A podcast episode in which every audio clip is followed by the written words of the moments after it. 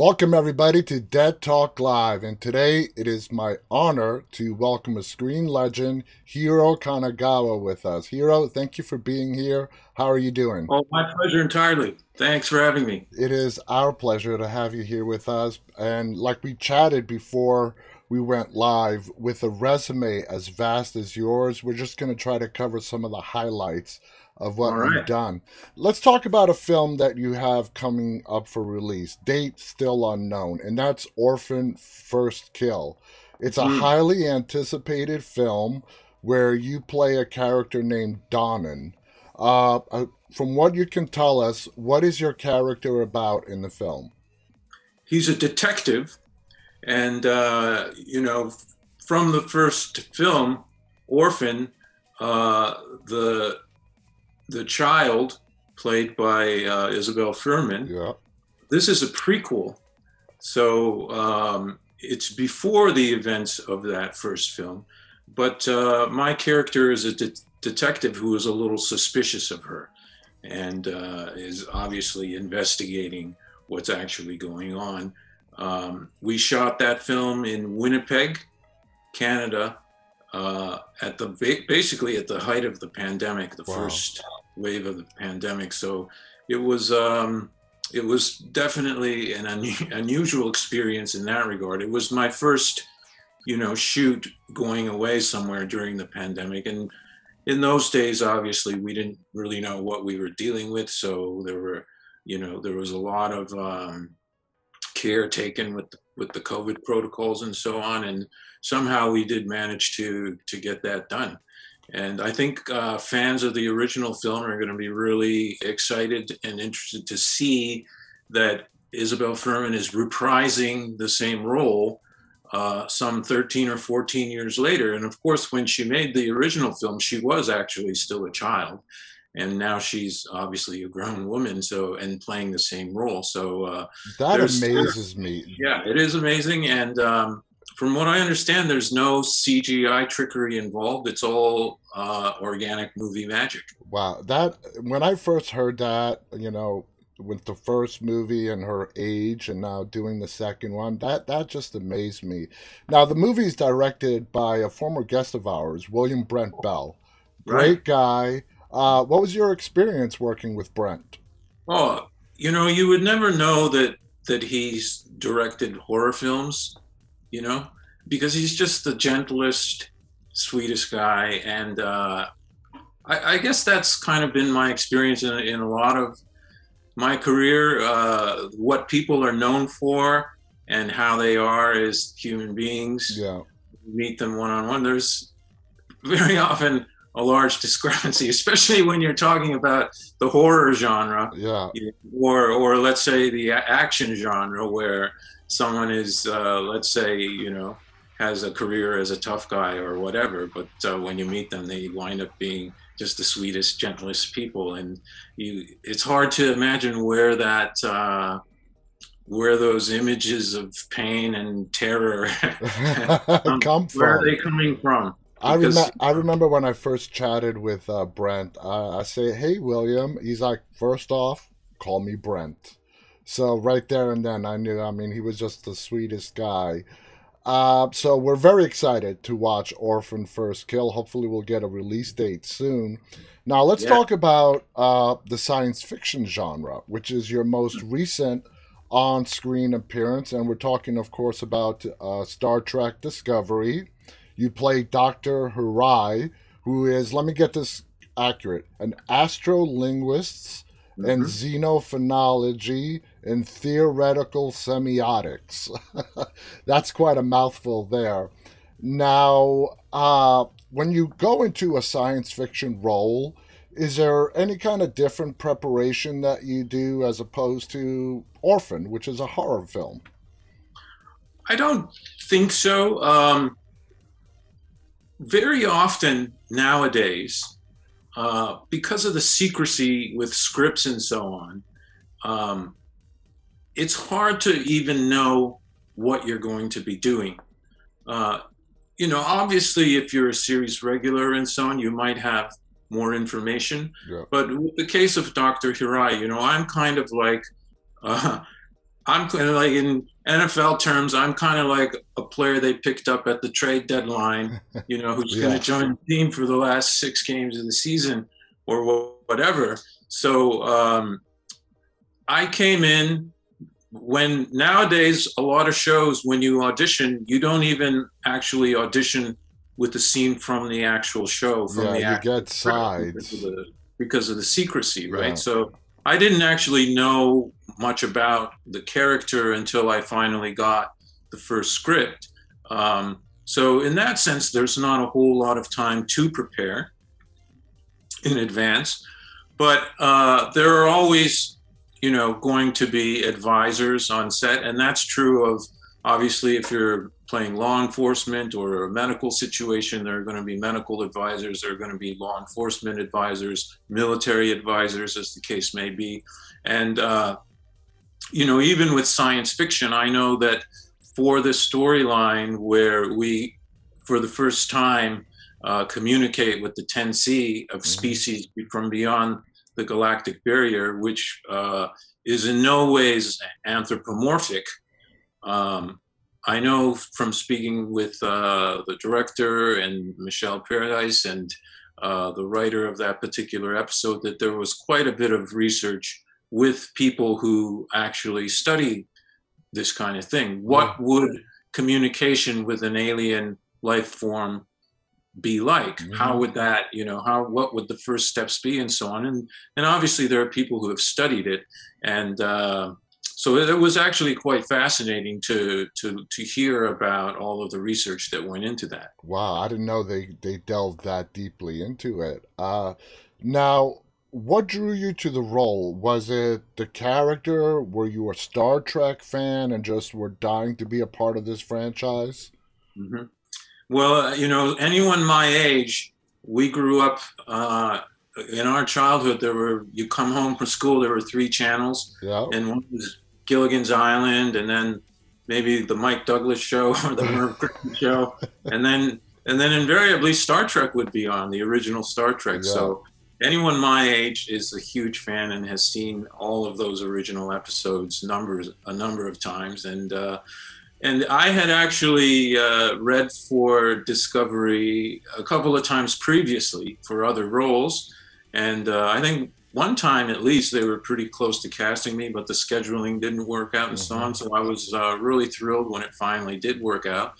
And then, you know, to finally learn what my character would be and to learn what the situation was, that to me was just icing on the cake. Yeah. The fact that my character would, you know, have a substantial role in this very pivotal uh, mm-hmm. episode where for one of the first times in the in the franchise's entire history, humanity communicates with a species from beyond the galactic barrier. Exactly, I um, completely agree with you. Now, Doctor Hirai is uh, very calm, has a very calm but cold demeanor. Being watching the original Star Trek, seeing Star Treks over the years, uh, was that strictly written into the script as to how your demeanor was going to be? Did you have some input into it as to how you wanted to bring him to life? Well, obviously, you know, the creating characters, it's always a discussion, it's always a collaboration. There's what's scripted, and then when you get on set on the day and you're interacting with the director and the other characters, a lot of organic things happen. But yes, uh, as scripted, Dr. Hirai was a socially awkward individual. Um, you know, I think uh, President Rillak actually uh, does talk about his poor bedside manner, as yeah. they say. Mm-hmm. So that definitely is in the script. And, um, but in playing him uh, over the course of the four episodes, I was very uh, definitely able to find, I think, his humanity in the ways in which uh, he's not just, you know, he's not just an a-hole, right? Exactly. So. exactly. I totally agree. Now, Discovery is uh, covering a lot of social issues that are relevant, not in the 32nd century, but right now in the 21st century. Uh, do you think that's an important topic for not only discovery but for entertainment to keep covering? Absolutely, uh, and as you know, as as someone of of Asian heritage, it's been very heartening and and encouraging for me in the last, let's say, four or five years to see uh, so much more awareness mm-hmm. around the topic and to see opportunities expanding for actors of uh, you know of diverse backgrounds and but in terms of Star Trek, I mean, let's face it, it's always been ahead of the curve, yeah. right? It's always even back going back to the original Star Trek. I mean, they had a very diverse cast. They had the first inter interracial relationship mm-hmm. on television, and so on and so forth. So um, Discovery also it's a matriarchal universe. There are characters of you know all uh, ethnicities and genders and and I think that's something that should be celebrated. It reflects the actual world that we live in. Yes. You know, and um and and it, certainly I know just from from you know fans reaching out to me on social media and so on that it's very important for especially for young kids watching right to see themselves reflected to, to recognize themselves in the faces that they see on screen. So and, yeah, and be represented. Uh, Absolutely. I'm, I'm, really that's another you know thing about the show that I'm so thrilled to be a part of. Is that what you attribute Star Trek success? You know, starting from the '60s, like you said, it's always been ahead of the curve, and it's still going strong today. Is that what you would attribute its success on?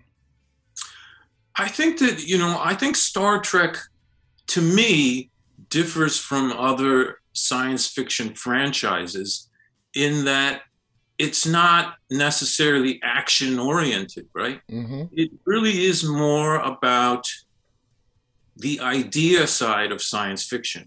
Yeah. It really is more about, you know, kind of philosophical ideas of what would space exploration actually be like?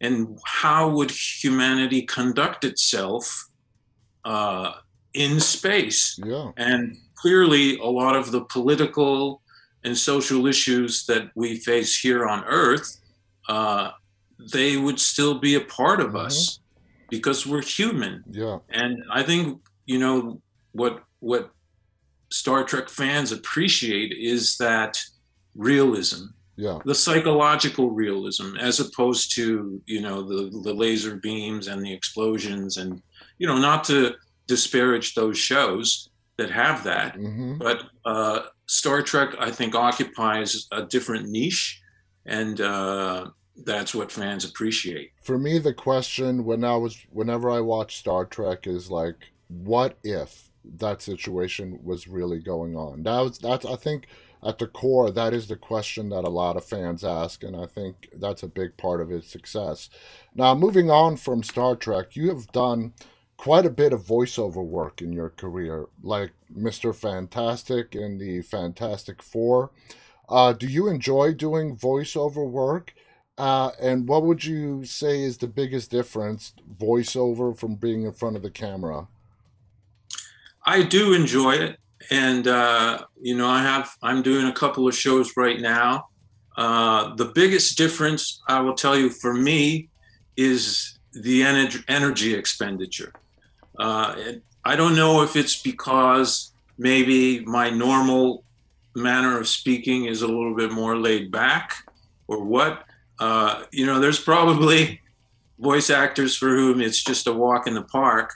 But uh, even when the show, let's say like uh, Fantastic Four, the character of Reed Richards, mm-hmm. even when it's fairly naturalistic, uh, to me, it's still a great deal of energy expenditure because obviously the voice is the only thing you have yeah. with which to convey emotion or with which to convey any kind of urgency or whatever the scene calls for. And for me, that's a much greater energy expenditure than than live action uh, acting in front of a camera. Wow. Uh, especially because film and television acting today in North America tends to be understated, right? Yeah. It's yeah. it's it's kind of a less is more situation in film and television. Theater, of course, you have to play the size of the room, mm-hmm. um, and then you know, voice is perhaps not as big as being on stage in a thousand seat house. That's but, true. Uh, yeah. Uh, it's still it's still a fairly large energy expenditure for me, and and actually I enjoy that. You know. That's awesome. I would definitely have thought uh, actually being in front of the camera, where you got to use body movements, voice, and everything, would be a lot more taxing. But it's very interesting to hear that it's the voice and the amount of energy that goes into it is actually more taxing than just being in front of the camera. That's very fascinating. Now, I want to talk about one of my favorite characters of yours, and that is the one of a brain eating zombie lieutenant in iZombie. Uh, I love that show. That show has a cult following. Uh, first off, when you know you got the role, did it surprise you that it lasted as many seasons as it did? Not at all. I mean, it was such. I don't want to. I mean, the word charming comes to mind, which yeah. is a strange word to associate with zombies. Uh, but nevertheless, I thought it was such a fresh take on the the zombie genre. You know, I mean, to combine zombieism mm-hmm. with the the the humor that that show had and the humanity that that show had.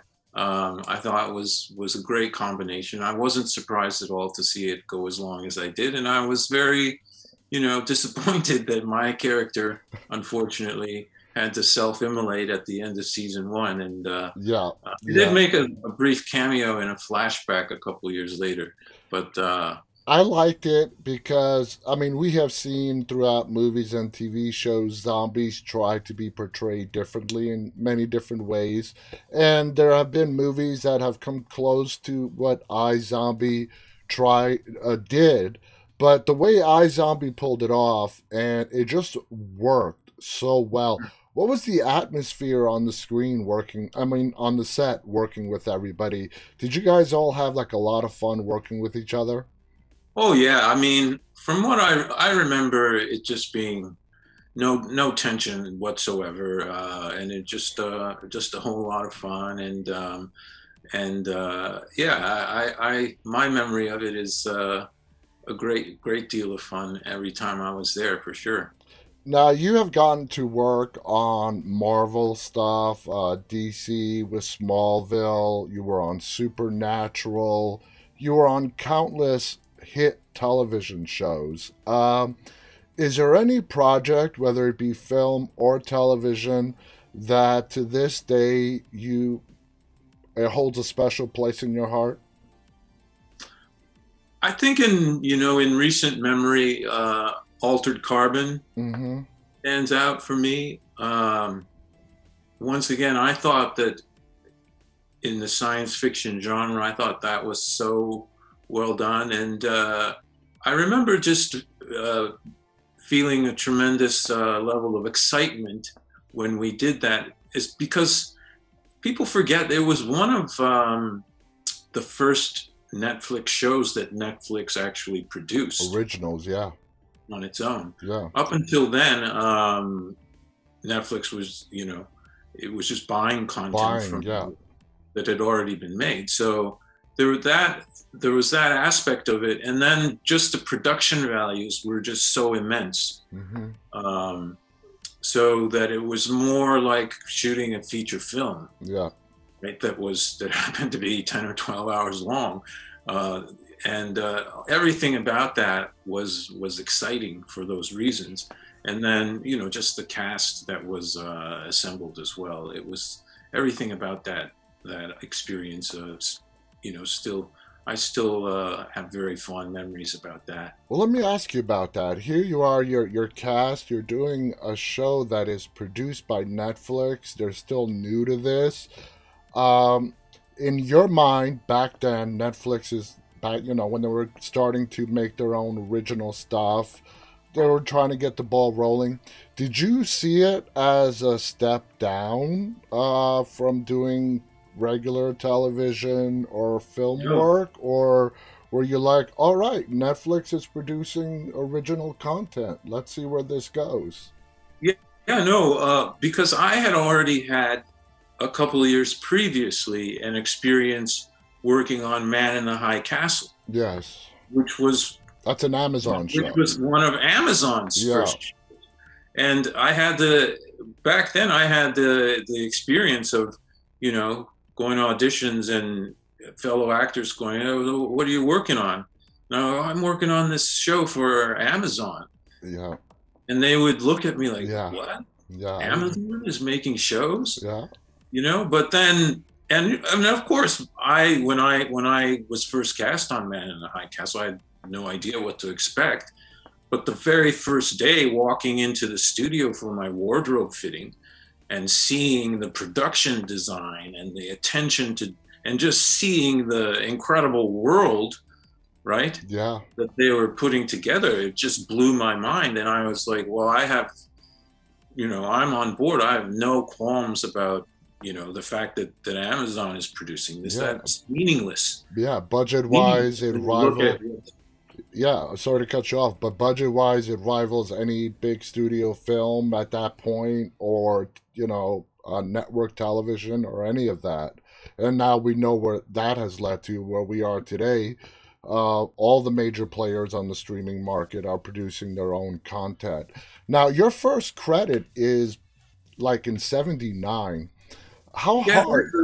that's got to be a mistake Well, that's what IMDb says. It says i know but i don't know i don't know why i may have even tried to get that removed or corrected at one point but was it I don't know earlier than '79 or later? i was i was in high school in 79 Oh, okay, okay, Yeah, okay. part of But okay, so let's go even to the '80s and breaking in into television and film, and compare it to the the people that you see today, young folks or not so young folks coming into entertainment.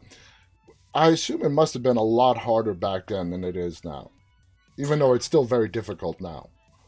Yeah, I mean, I think for especially for for people of uh, diverse backgrounds, uh, it's I, I'm gonna I'm just gonna go out on a limb and say there's more opportunity Yeah, break in now than there was when I was starting out. I would have to say that that must be true, yeah, I agree. especially for larger roles, roles you know, characters that are well rounded and um, and have uh, some substance to them.